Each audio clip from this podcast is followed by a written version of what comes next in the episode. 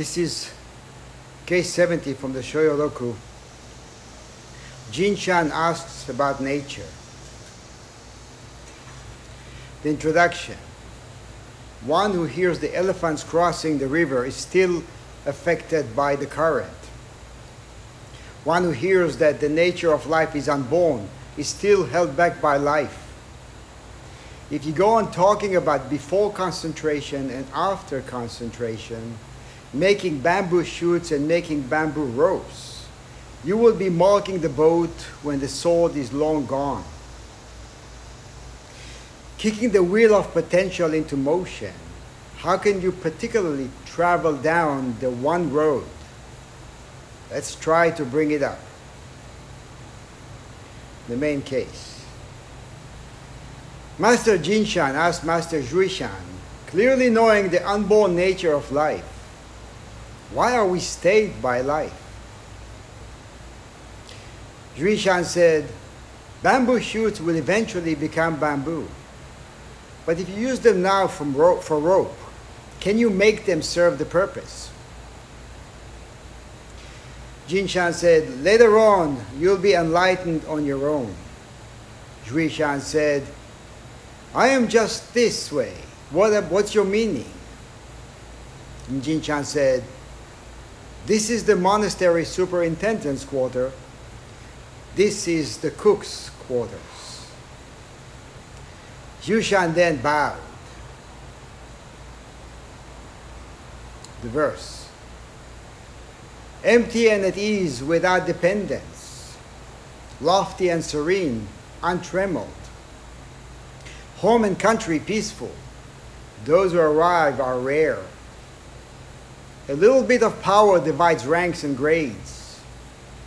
The fluid, clear mind and body is beyond right or wrong. Right and wrong ended. Standing alone on earth, there is no beaten track.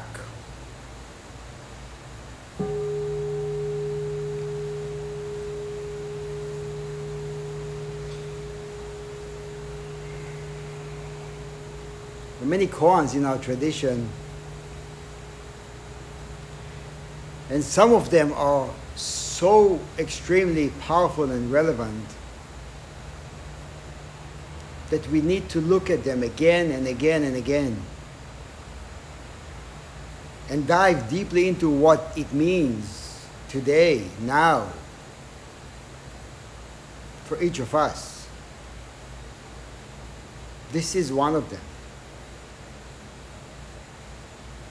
Personally, this koan has, I feel like it's following me around as a companion shedding light, showing how quickly we get trapped, also showing how available the one road is. Why are we stayed by life? So last Sunday we discussed the seamlessness of the Buddha Dharma and the way it manifests through all our activities, well beyond what we may consider formal practice. And while the practice of the Tao does not exclude or divide, we tend to follow the mind and create gaps and separations based on our feelings of or personal interpretations. we create distinctions between what we consider to be within the scope of practice and what isn't. And so, following the same pattern of thinking, we also create distinctions and gradations from the way we interpret traditional teachings and related texts. And that includes assigning conceptual meaning to my reasons for practice breaking up the natural and organic deepening process to defined stages, superimposed defined stages, and creating an idea of a destination. And the last line of the verse goes directly to the heart of the matter and states clearly that the Tao, the path, Marga, is not what we think it is.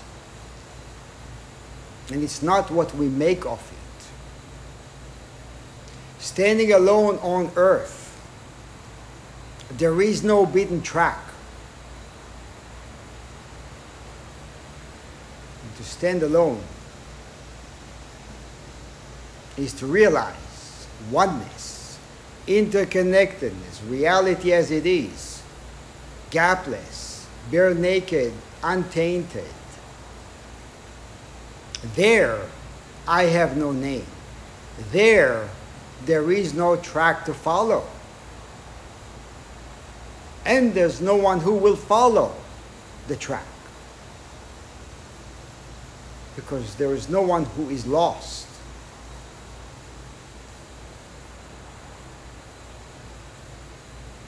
But we do follow a path. There is the Tao. What is it that we follow? What roadmap have we inherited from past teachers, from the tradition? There is no particular track to follow in this wide and open reality. Yet, as practitioners, we are encouraged to adhere to a very particular kind of practice and to be disciplined about maintaining precise schedule or precision in general. While there is no beaten track, there is a specific way to sit, to bow, to chant, to walk, to eat, to light an incense, and so on. Why? Why are we doing this? So back to Master Ummon, famous koan, when he once told his disciples, the world is wide and vast like this. Why do you? Why do you put on the robes at the sound of the bell? Why do you bow when you hear the inkin bell? Why do you bow when you hear the clappers? Why do you stand up? Why do you sit down? Why do you put on your shoes?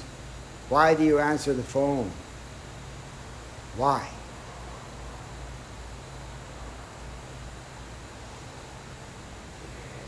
What Master Ummon is pointing at and what most people have tough time recognizing is the fact that while the world is vast, wide, and untrammeled, and there is no path to follow, we find ourselves tethered to and infatuated with a very particular kind of path. On that path, the vastness of the world shrinks down to divisions, hierarchies, to before and after, here and there, you and I, and on and on and on. And when the world shrinks down, we shrink down. Our sense of self becomes very small and very frightened, threatened. It manifests in the way we see, the way we interpret what is being seen, the way we come to conclusions, and in the actions we are propelled to take as results of those interpretations.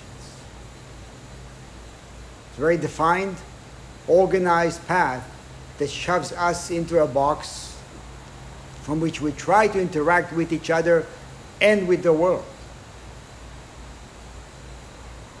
So, functioning like that, it's no wonder that we feel held back by life. And maybe make other people also feel held back by life. But is it life itself that's holding us back? Or is it the way we walk on it, in it, the way we perceive interactions?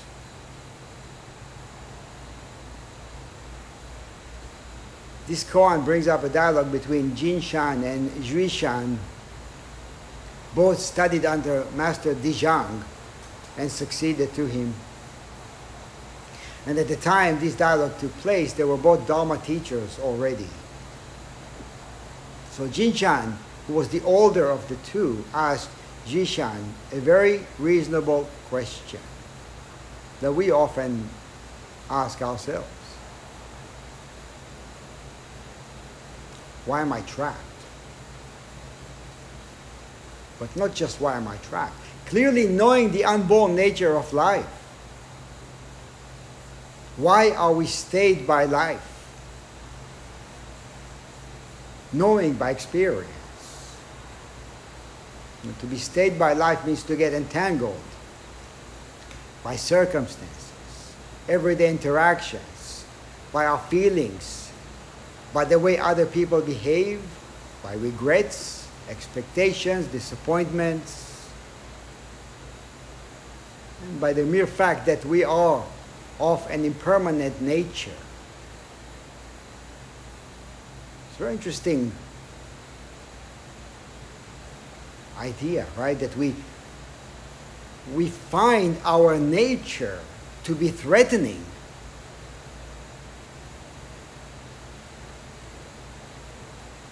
Our nature of impermanence is threatening us. How does this happen? Where do we go astray? It's not even logical, is it? That life is holding us back. This is how most people experience conventional reality. And so, what about those who embark on a spiritual path, such as Zen? What changes for us? The expectation that is that practice will eventually lead to disentangling the mess that is holding us back. And we, as diligent practitioners, will arrive at that destination and will experience, will experience uninterrupted sense of freedom. And the emphasis is on will later. And the practice reveals the unborn nature of life, which is simply the recognition that everything is constantly changing. We're all of an impermanent nature, and nothing can be held onto since there is no one who is there to grasp. Life is unborn since it does not begin at the moment we are born. This body, this person sitting on the cushion is born. And it doesn't end when we die. Life itself is unborn and undying. Yet that's not how we experience it. It's not just life, it's my life that begins. It's my life that is being threatened, and it's my life that ends. Completely changes everything. It's my possession.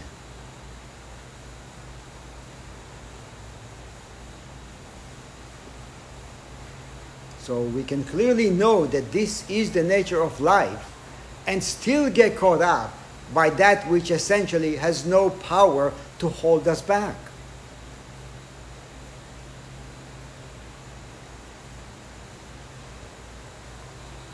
You can adjust.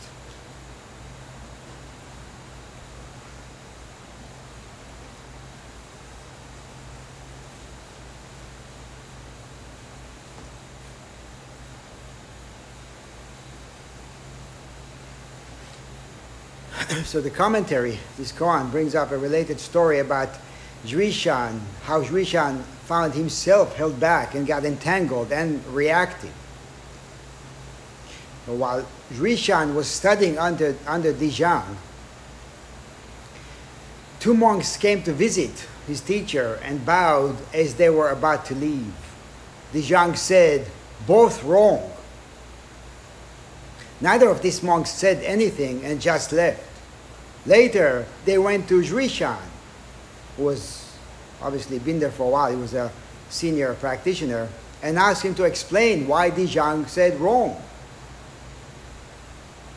Instead of asking the teacher, they went to someone else. Zhuishan said, You yourself are magnificent and outstanding, yet you bow to someone else. Isn't that wrong? When Jinshan, his Dharma brother, who happened to be the head monk, heard about this answer, he disapproved of it and told Zhuishan, You yourself are deluded and ignorant. How can you ever help other people? Of course, Zhuishan did not like this comment and ran to complain to his teacher, Dijang. This is where running a monastery is like running a kindergarten.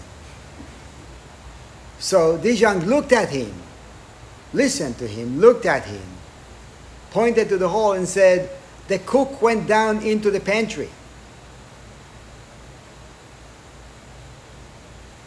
Hearing this, Zhuishan, Zhuishan realized his error The cook went down to the pantry. Now that is magnificent, clearly outstanding. So Zhuishan felt that the way he answered the two traveling monks was a fitting answer. And he got very quickly self righteous about it. So when the head monk rebuked him for being deluded and ignorant, he immediately felt defensive and wanted to push back. Isn't that relevant to us? How many times we feel this way? How many times people push back against us, criticize us, tell us that we don't know what we're talking about? Who are you to say this? Maybe not in such a, maybe more subtly but it's there. Or we may interpret other people's reactions as if they're saying that. And then what happens in the mind? You know, the self that lives on through the thinking mind always possessive of its ground, and when threatened, it will quickly jump on any opportunity to assert itself and reclaim what seems to be lost ground. When my opinions prevail and I'm approved by others, I feel as if I gain ground, which I will then protect at all costs and live in fear of losing.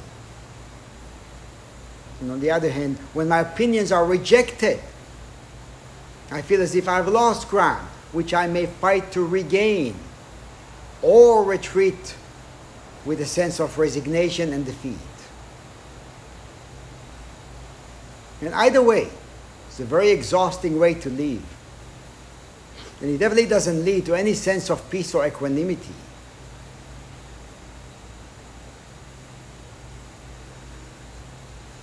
But we often get entangled. This is just the way it is.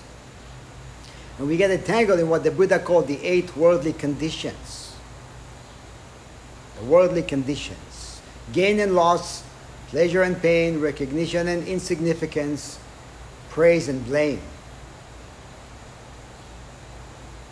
The conventional ways we experience life through our karmic consciousness. And so when Zhuishan got entangled and went to complain to Dijang, Dijang looked at him, pointed to the hole, and said, The cook went down to the pantry.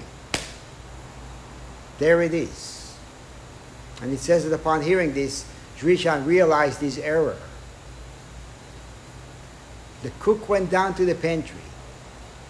Everyday life as it unfolds through moment by moment interactions and activities. How do we get entangled by that? Life Is that, does it come with footnotes and interpretations?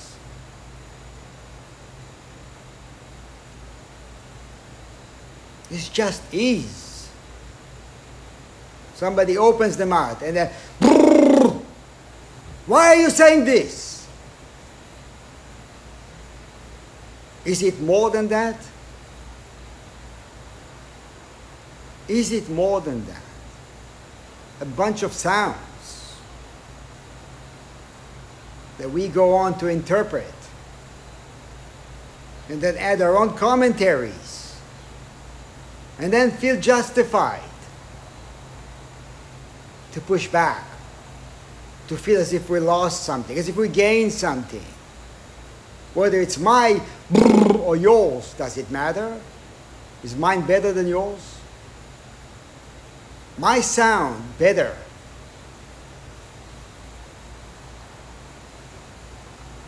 The more you think and talk, the more you go astray.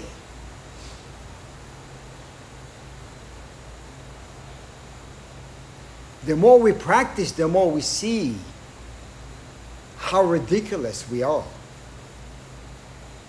and how precious we are. And how we cover this preciousness with our ridiculousness. And this is not an insult. This is just a recognition of what we squander.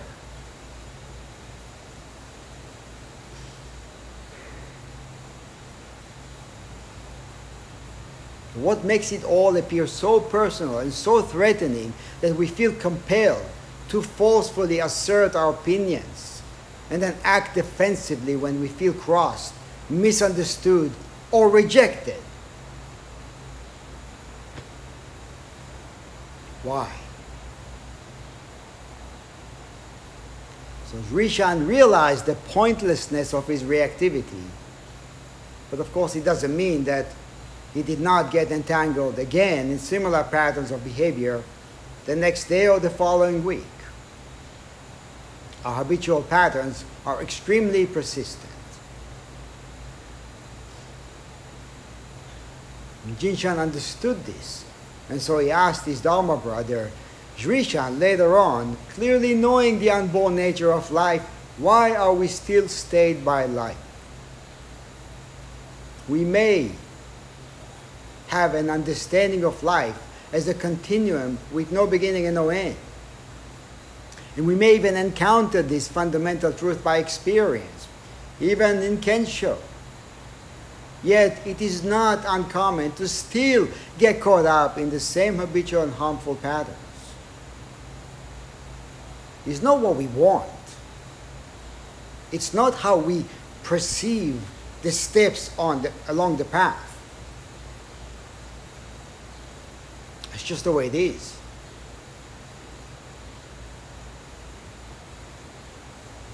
So Jrishan answered by using a simple and logical analogy. Bamboo shoots will eventually become bamboo. Eventually. But if you use them now to make ropes, bamboo ropes, can you actually make them serve the purpose? You know, back in those days, they used to peel off the outer layer of mature, maybe they do it still these days, mature bamboo and weave it into a rope. So then if you would use a young bamboo plant, it's not going to be strong enough to weave a useful, strong rope. That makes sense.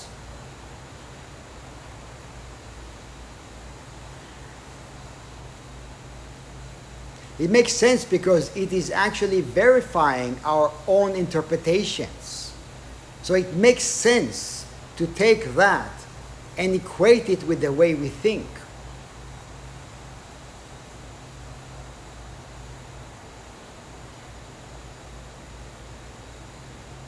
In, in an earlier text from the time of the Buddha, there is a, a story that raises the same point as the one raised in this koan. Once the Buddha and his congregation were invited to a feast at the house of a rich merchant, during the meal, Manjushri asked, Is there anyone who knows the unborn nature of life and is held back by life? A young girl by the name Antisha got up and said, I think she was the daughter of the merchant, said, There is the one who clearly sees, but his strength is not yet sufficient, He is held back by life.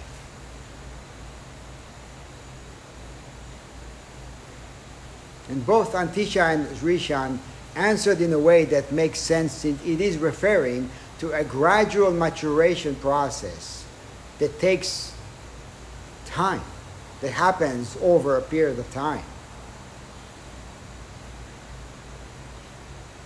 In regards to our practice, the tradition has plenty of references and examples of spiritual maturation process, which are recognized through stages such as Dongshan's five ranks, the ten ox herding pictures which we have at the entrance, the Buddha's four level of jhana.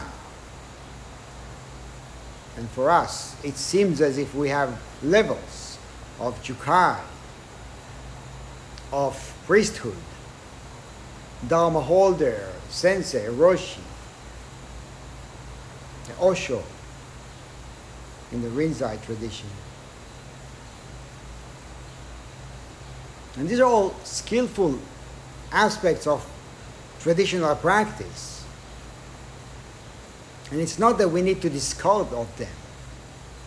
It's just that we, if we don't know how to use them well, they can become a hindrance on a path that is meant to free us. And it, it can actually overshadow the vast and unbound, our vast and unbound nature. Or at least it can, in our mind, put it on hold. And I have good reasons to put it on hold. Because I'm not there yet.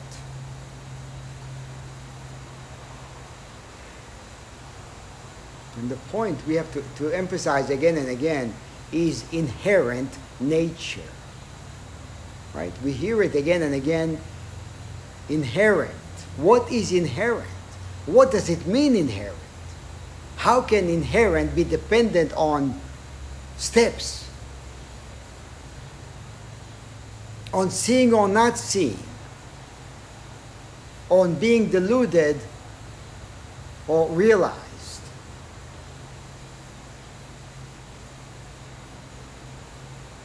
And inherent means that what is being realized cannot be accumulated over time, since it is intrinsic by nature. It is, we are free of practice, free of gradations, and free of realization. Free of realization. Or maybe free of the need to realize.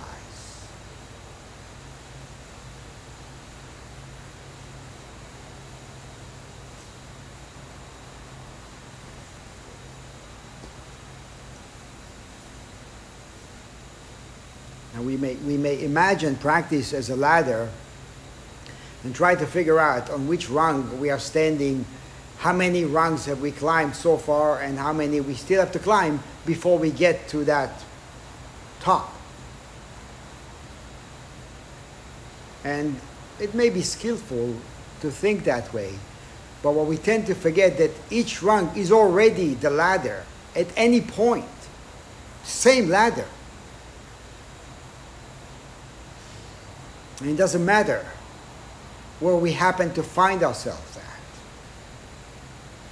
And it doesn't matter in reality how far you think we have wa- you've walked on the path or how far you think you have to go. But it does matter that we understand what it means to be on the path. To be on the path. And so we need to learn to travel well. We need to pay attention use all the ingredients of life to the best of our ability at each moment.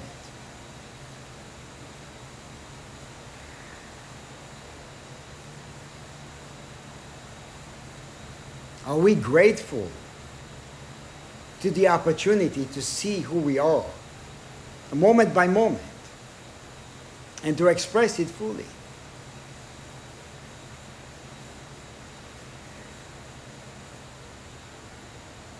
The main question is how are we traveling through life? And the footnote under the question clearly, knowing by the unborn nature of life why we stayed by life, says, watch for the nose pin, and many of you have heard that before. And this is referring to a pin on, an ox, which was used or is used to control the ox movements. And it's asking us to examine where we abnegate their responsibility and how we justify it by convincing ourselves that we are in fact hindered, held back, stifled by what's happening today or by what happened in the past. Because as long as I believe this to be true, I am tethered to this belief and I am controlled by it in the same way that the movement of a ball is controlled by a nose I'm willingly saying, I'm willingly giving my power to another. And the other in this case is my perceptions, my belief system, my cherished opinions.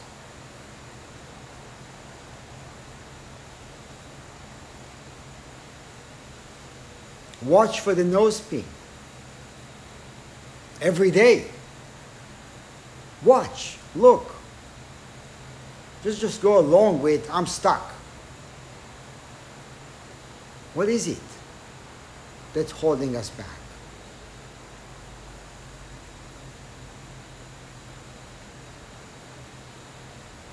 So we have belief system, we, we hold it strongly, dearly, opinions.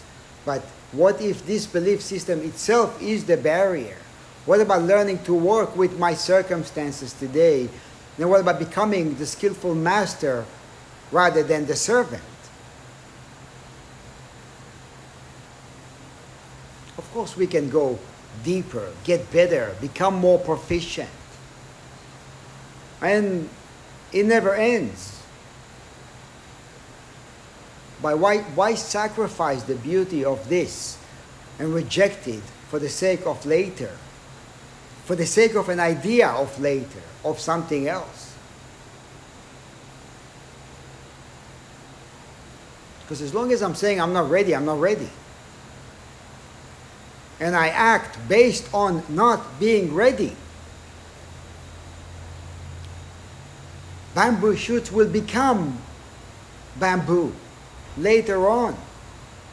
But if you use them now for ropes, well, it's not going to work. Right? I've only been practicing for one month, one year, five years. What do I know? Or I've been practicing for five years. I know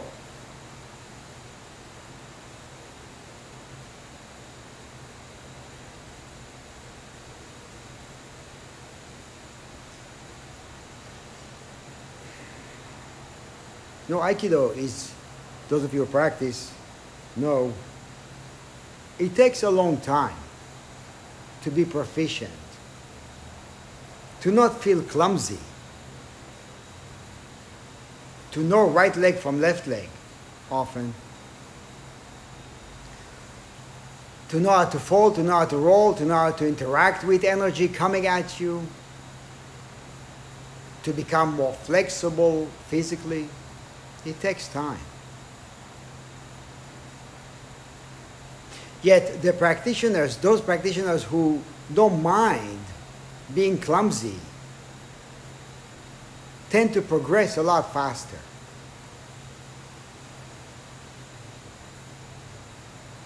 Because they don't get in the way. Because they don't measure every other minute where am I? Am I good? Am I bad? How far have I gone? How far do I have to go? What's my next rank?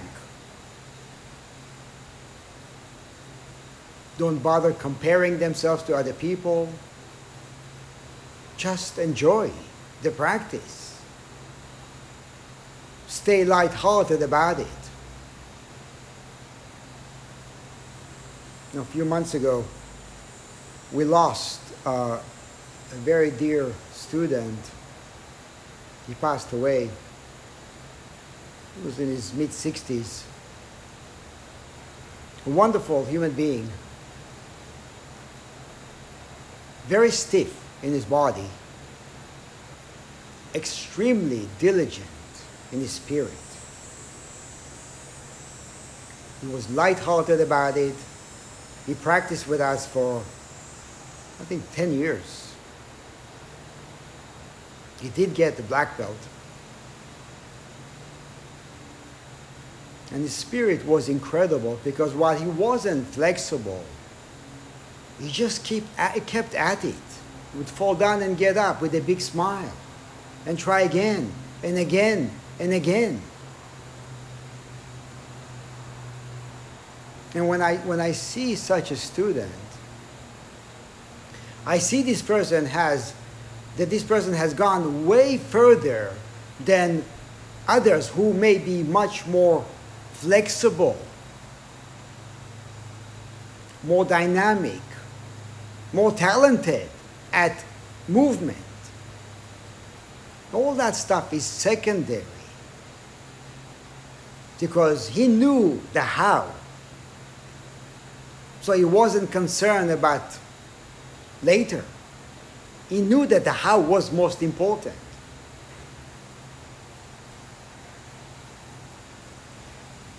So he wasn't bothered. He did say once in a while, when, I get, when I'm reborn, I'd like to re, be reborn in this person's body. so I could be more flexible. But he would laugh about it.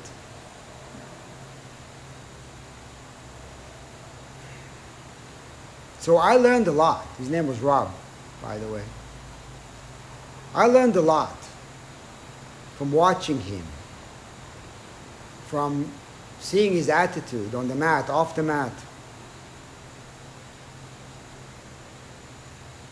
He did not hold on to the idea of bamboo shoots will eventually become bamboo. He was a mature bamboo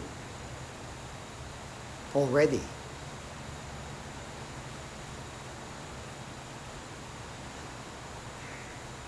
So, how do you move when you trust that people and circumstances have the power to hold you back? Or life has the power to hold you back? What is the state of your practice when you are convinced that later you may have sufficient power to be present or to not be so easily triggered and reactive? I'm still working on it. How can you expect me to not create this mess? I'm not like you. I'm not enlightened.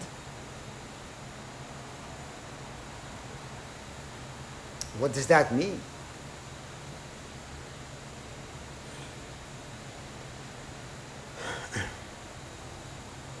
Our practice is asking us, each of us, to work with the precepts, whether we have taken Jukai or not, right?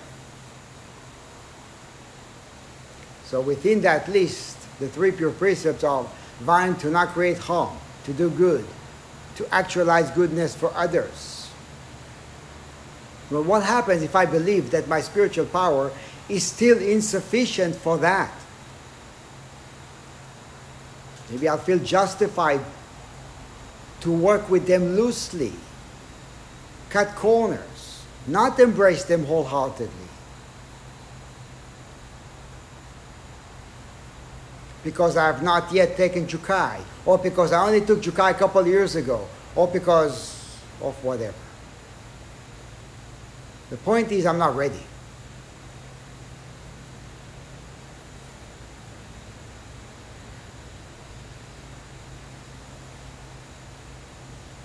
You can adjust.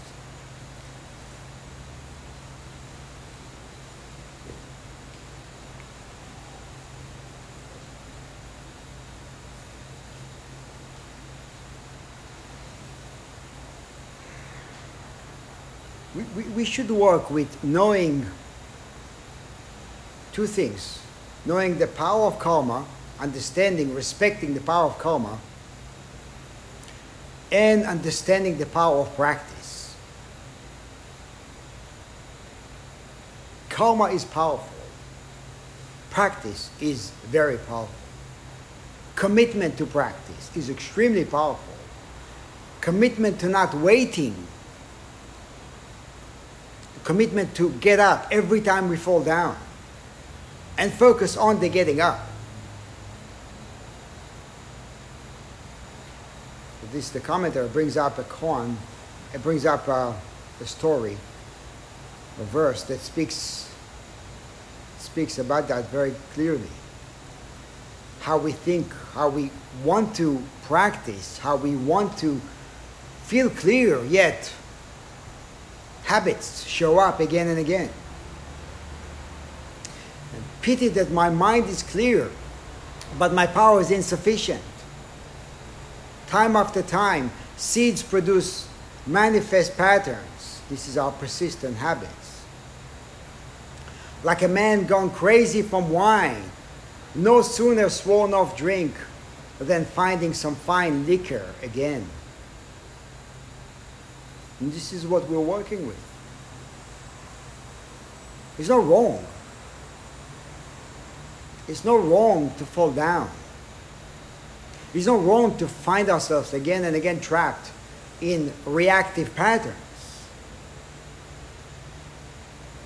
But that doesn't mean we should wait for later on. Because if those if I convince myself that those reactive patterns are verifying to me that I'm not ready yet, then I'm actually strengthening the habitual patterns. But if I meet those patterns saying, I'm ready now, today, then what's the next step? Right? So, in reference to this verse, Yuan Wu says, this too is talking about strength being insufficient. And then he says, I confess that the ancients were so familiar with the doctrinal vehicle that whenever they spoke out, it was in accord with the scriptures. And this is how we need to read Zen literature. Not judge it, but feel it, allow it to evoke, to awaken something within us. The deep trust that sheds light and how we keep creating the same old patterns again and again.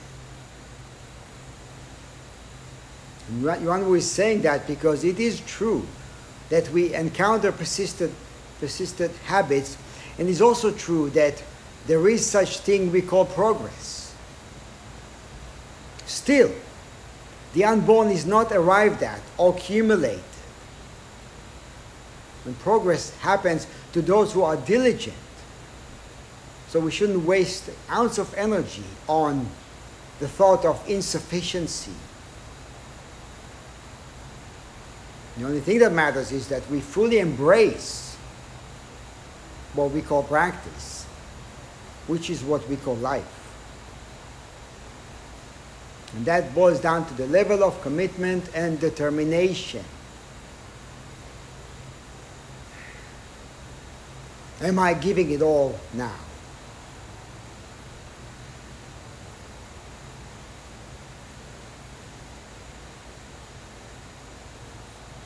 Introduction says, the one who hears the scent bearing elephant has already gone with the flow.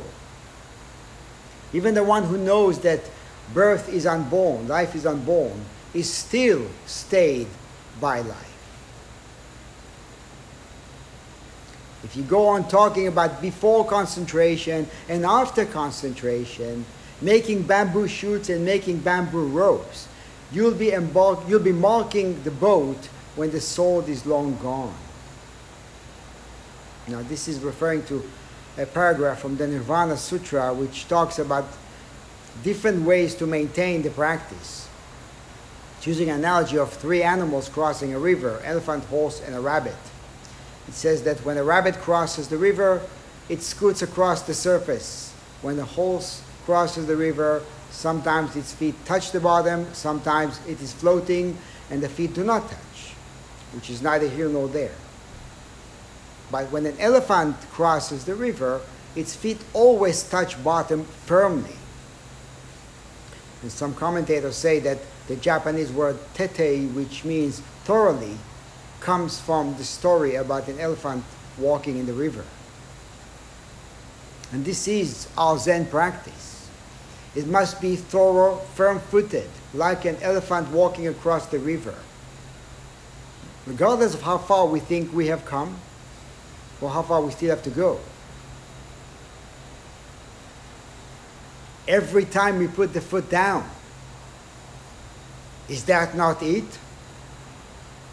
Is that not sufficient?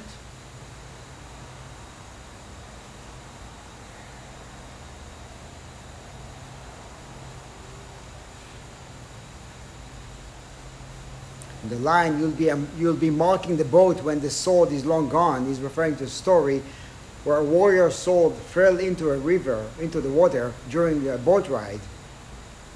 And he quickly marked the side of the boat at the spot he lost the sword so he can go back and find it. This, of course, right, idiotic, but it is waiting for something else to happen instead of realizing that it is happening right now, wherever we happen to find ourselves. When we mark something, we mark it. It's as if marking it on a cloud or in the sky. There is a, a marking action. But on what?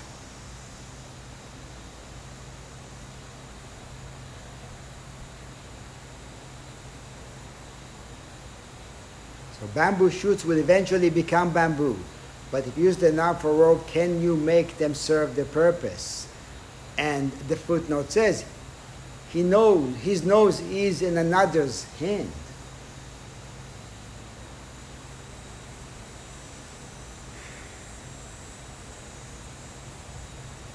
So I give someone else the power. Therefore, I have no power. And then Jinshan said, later on, you'll be enlightened on your own. And Jinshan said, Chan said, I am just this way. What is your meaning? And then Jinshan said, this is the monastery superintendent's quarters. This is the cook's quarters. And the footnote says, he hit the ball to another place.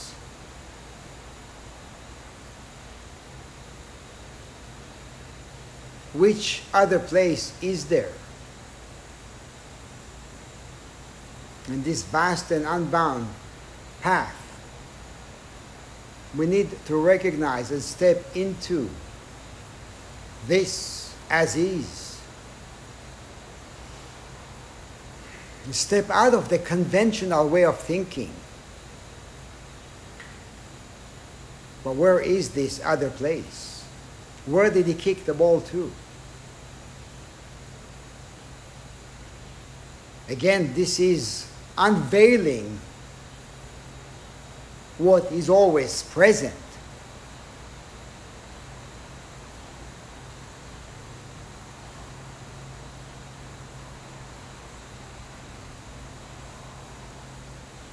Introduction is pointing at kicking the wheel of potential into motion. How can you particularly travel on the one road? How do you keep it moving? How do you revolve the Dharma and keep it revolved? And when the Dharma wheel is in motion, where is the talk of sufficiency or insufficiency?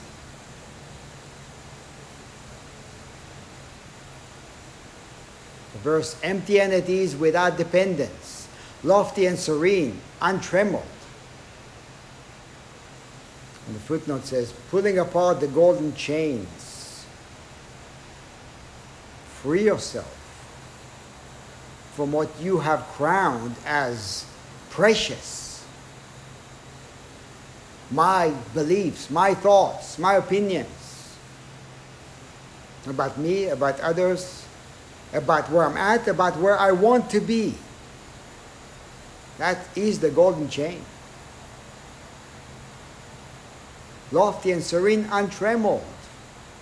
All directions, go wherever you want. Home and country peaceful. Those who arrive are rare. Those who realize are rare. A little bit of power divides ranks and grades. Or we can say that ranks and grades give us the sense of having insufficient power. And the footnote to that says, forcibly creating subdivisions.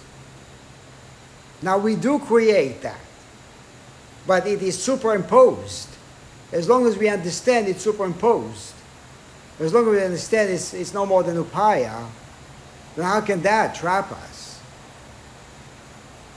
It's just skillful.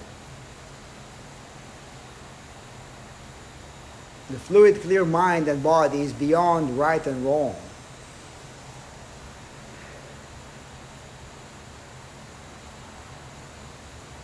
The footnote says, if you see the strange as not strange, and then the line after that, right and wrong ended, and the footnote says, the strangeness disappears of itself. If you see something strange as not strange, or odd, or illogical, or unacceptable, insufficiency is familiar inherent perfection is strange. Now, this one here? Not yet.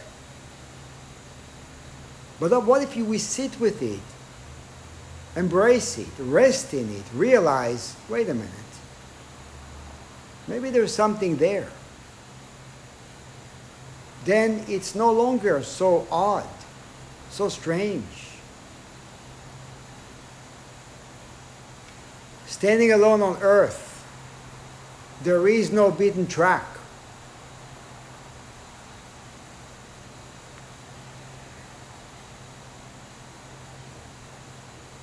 In commentary to another koan, Tenkei Denson said, Before there is the bright sun in the blue sky with nothing to ask and nothing to say. After, too, there is also the bright sun in the blue sky with nothing to ask and nothing to say. Even so, even so, if that were all there is to it, our heritage would end. The way of Zen would be destroyed. This is what is meant by the expression the stagnant water of transcendence. So, to realize inherent perfection, to realize that this is true, or this is the only truth, doesn't negate steps, doesn't reject moving along a path, but it shows clearly that the path is there as a vehicle so we can realize transcendence. It's the same as the Buddha saying, it is good in the beginning, it is good in the middle, and it is good at the end.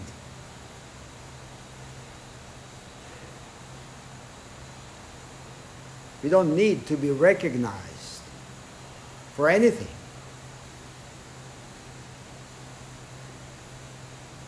We don't need to wait for anything or for anyone to approve of it, of us.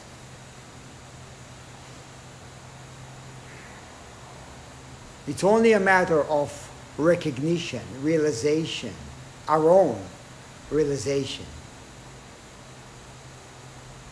But not later. To realize later is pointless. To recognize now is freedom. Thank you.